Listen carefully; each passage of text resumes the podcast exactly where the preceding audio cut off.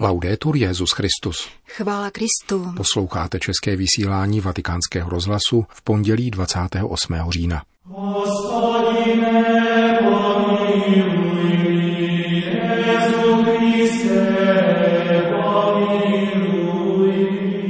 Papež přejmenoval Vatikánský tajný archiv. Důvod změny názvu na Vatikánský apoštolský archiv představuje v dnes publikovaném listě Motu Proprio. A v druhé části dnešního pořadu uslyšíte podstatnou část promluvy papeže Františka na závěr zasedání biskupské synody o Amazonii. Hezký poslech přejí Jana Gruberová a Milan Glázer. Zprávy vatikánského rozhlasu. Vatikán. Dnešní publikací apoštolského listu Motu Proprio, datovaného 22. října a nazvaného Dějiná zkušenost, byl Vatikánský tajný archiv přejmenován na Vatikánský apoštolský archiv. V nedlouhém textu přibližuje papež František historii této více než 400-leté instituce, která se vyvinula z apoštolské komory a apoštolské knihovny na začátku 17. století jako papežský archiv, který se v polovině téhož století začal označovat jako Vatikánský tajný archiv. Po rozvoji knih tisku bylo zapotřebí přeorganizovat uchovávání knih odděleně od písemností úředního charakteru. Třeba, že byl tento archív již v roce 1881 zpřístupněn všem badatelům, zprostředkovával i předtím knižní publikace mnoha spisů, které uchovává, jak to dosvědčuje známý matematik a filozof Gottfried Leibniz, který jej roku 1702 označil za jakýsi centrální archív Evropy píše papež František, který ujistil, že od 2. března příštího roku bude tímto archivem zpřístupněna dokumentace celého pontifikátu papeže Pia 12. Archiv, čteme dále v apoštolském listě, byl zpočátku nazýván Archivum Novum, potom Archivum Apostolicum a nakonec Archivum Secretum. Termín sekretum, čili tajný, původně znamená soukromý, oddělený a vyhrazený papeži. Tato definice byla spolu s analogickým významem rozšířena u panovnických dvorů, jejichž archivy byly označovány za tajné ve vlastním smyslu. Dokud přetrvávalo povědomí těsné spojitosti mezi latinou a jazyky z ní odvozenými, nebylo třeba tento titul vysvětlovat či dokonce ospravedlňovat. Postupným semantickým vývojem moderních jazyků, kultur a sociální vnímavosti různých národů však došlo k tomu, že termín sekretum ve spojitosti s vatikánským archivem byl chápán nesprávně a s jakýmsi podezřelým, ba přímo nekalým zabarvením.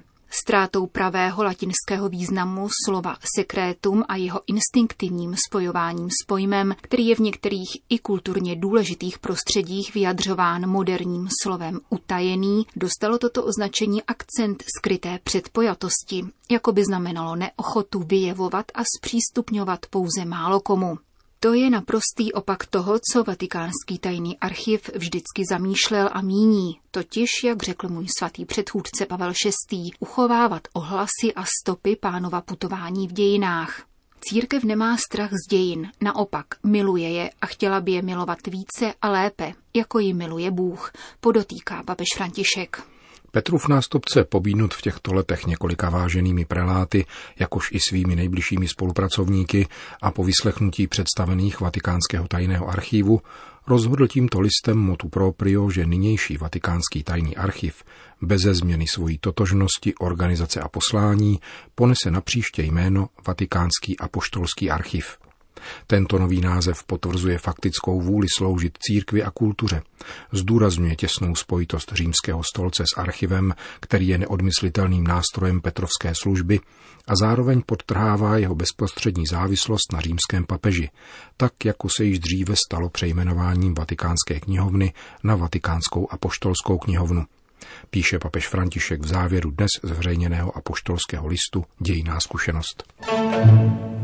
Vatikán. Papež František se v sobotu odpoledne při závěrečném jednání synody o Amazonii ujal slova a ve španělsky pronesené promluvě bez předem připraveného textu komentoval hlasování nad dokumentem, který vzešel z biskupského schromáždění. Mimo jiné oznámil, že do konce roku vypracuje posynodální a poštolskou exhortaci, aby od synody neuběhlo příliš mnoho času. Dále potvrdil, že opětovně povolá teologickou komisi pro studium diakonátu pro ženy a případně ji doplní o nové členy. Římský biskup však především zdůraznil, že závěrečný dokument synody je nutné číst jako celek v jeho čtyřrozměrné diagnóze amazonského prostoru, pastorační, kulturní, ekologické a sociální, aniž by se vyčlenovaly podrobnosti disciplinárního rázu. Příští biskupská synoda by se mohla věnovat synodalitě, připustil svatý otec v promluvě, jejíž větší část vám přinášíme.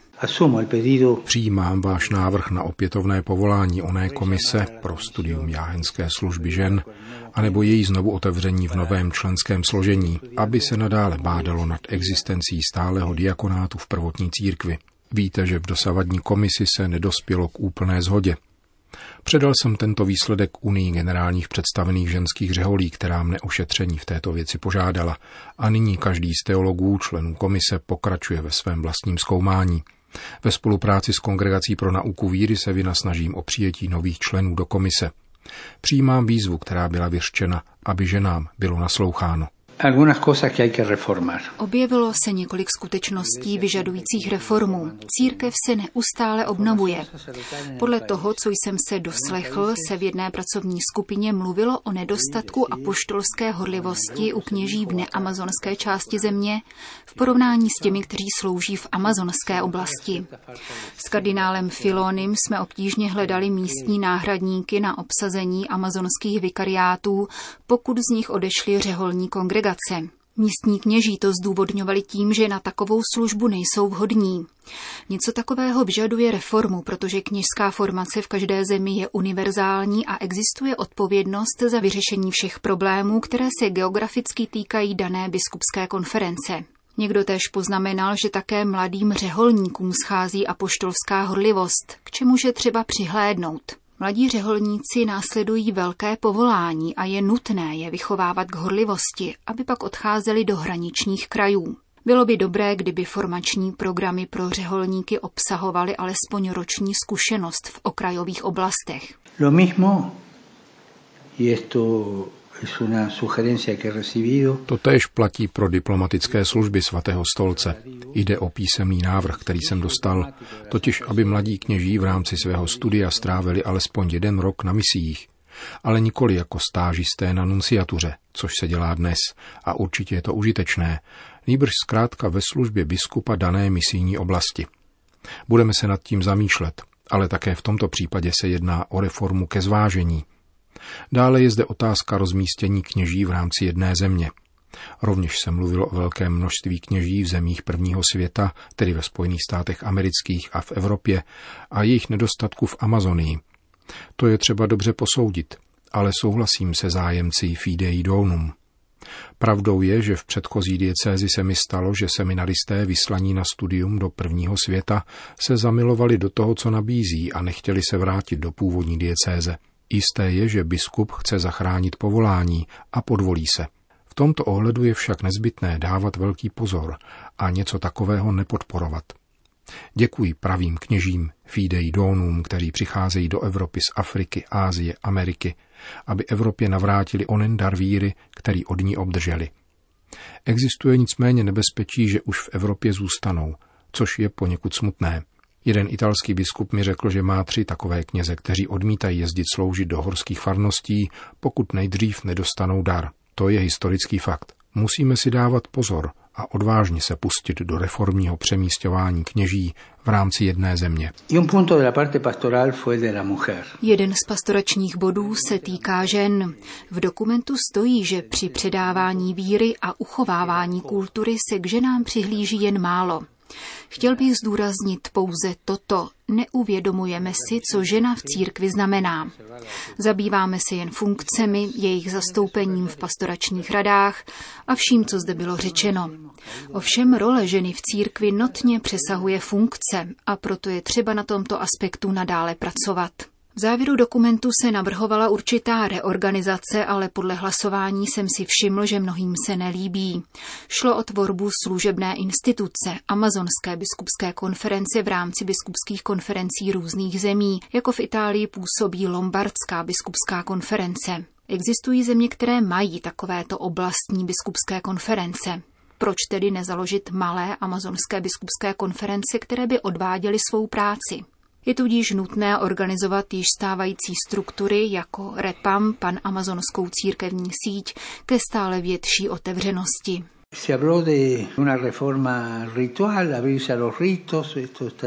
Hovořilo se také o reformě obřadů, otevřenosti vůči různým obřadům.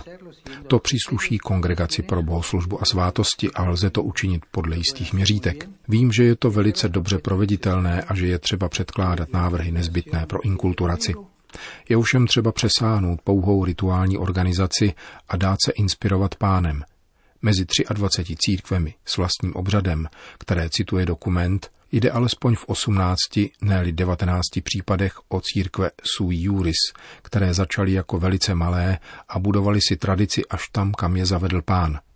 Nemějte strach z organizací, které uchovávají tento zvláštní život. Za neustále pomoci svaté matky církve, která je matkou všech a vede nás na této cestě, aby nenastalo rozdělení. Nebojte se, Vzhledem k římské kůrii myslím, že se očekává její přínos a spolu s kardinálem Terksnem již vím, jak jej uchopit. V rámci Úřadu pro službu integrálnímu lidskému rozvoji se otevře amazonská sekce. Vzhledem k tomu, že kardinál Terksen má málo práce, ještě mu nějakou přidám. Chtěl bych poděkovat všem, kteří pracovali mimo tuto aulu.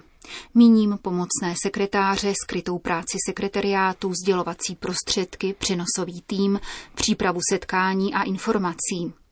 Jsou to skrytí velikáni, kteří umožnili, že se něco uskutečnilo.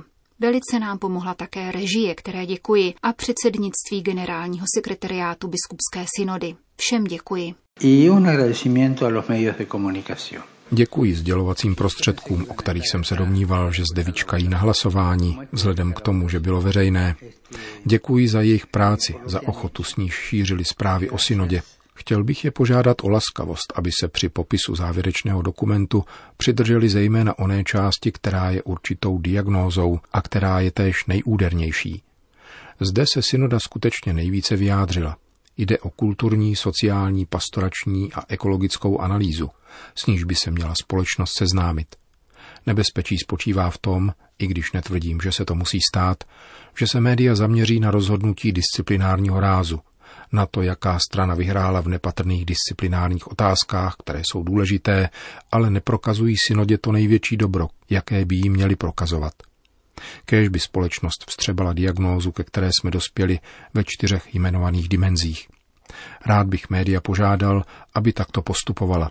Pokaždé se totiž najde elitářská skupinka křesťanů, kteří vystupují tak, jako kdyby takovýto druh diagnózy a disciplinární interekleziastická, nikoli interekleziální řešení byly univerzální a vykládají to jako vítězství jedné či druhé strany. Nikoli. Zvítězili všichni a s učiněnou diagnózou mají pokračovat v pastoračních a interekleziastických otázkách. Tím ale média nemají vyčerpat svou informaci. Když dnes uvažují o těchto katolických a křesťanských elitách, především ale katolických, které tíhnou k nicotnostem a zapomínají na velikost celku, vybavuje se mi jeden Pegiho výrok. Dohledal jsem si ho a pokusím se jej dobře přeložit, aby nám pomohl při popisu oné skupiny, která se dožaduje něčeho nepatrného a zapomíná na to velké. Protože nemají odvahu být se světem, domnívají se, že jsou s Bohem. Protože nemají odvahu, aby se vložili do životních možností člověka, připadá jim, že bojují za Boha. Protože nikoho nemilují, mají za to, že milují Boha. Objasnilo se mi, že jsme neupadli do zajetí těchto selektivních skupin, které přicházejí na synodu, aby zjistili, co se rozhodlo o tom či onom interekleziastickém hledisku a potom popírají celé synodální tělo, tedy onu diagnózu učiněnou ve čtyřech dimenzích. Ze srdce vám děkuji. Omluvte mou troufalost a prosím, modlete se za mne. Gracias de corazón, perdóneme la petulancia y recen por mí, por favor. Gracias řekl papež František v sobotu večer na závěr zasedání biskupské synody o Amazonii.